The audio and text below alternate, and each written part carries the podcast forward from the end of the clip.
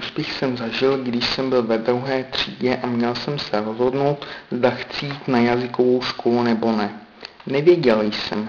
Byl jsem mladý, ale moji rodiče chtěli, abych tam šel studovat. Bylo tam něco jako pohovor, kde každý žák měl říci něco v jakémkoliv cizím jazyce, nějaké fráze či věty. Už si na ten pohovor moc nepamatuji, ale pamatuji si, že jsem nebyl úspěšný na tom pohovoru a nedostal jsem se na tu jazykovou školu, na kterou jsem se spolu s ostatními spolužáky hlásil. To mělo jistě velký dopad na můj život. Předtím jsem chodil do té samé třídy s hodně přáteli a s mým bratrancem, ale oni byli úspěšní u toho pohovoru, takže šli od dalšího školního roku studovat na tu jazykovou školu.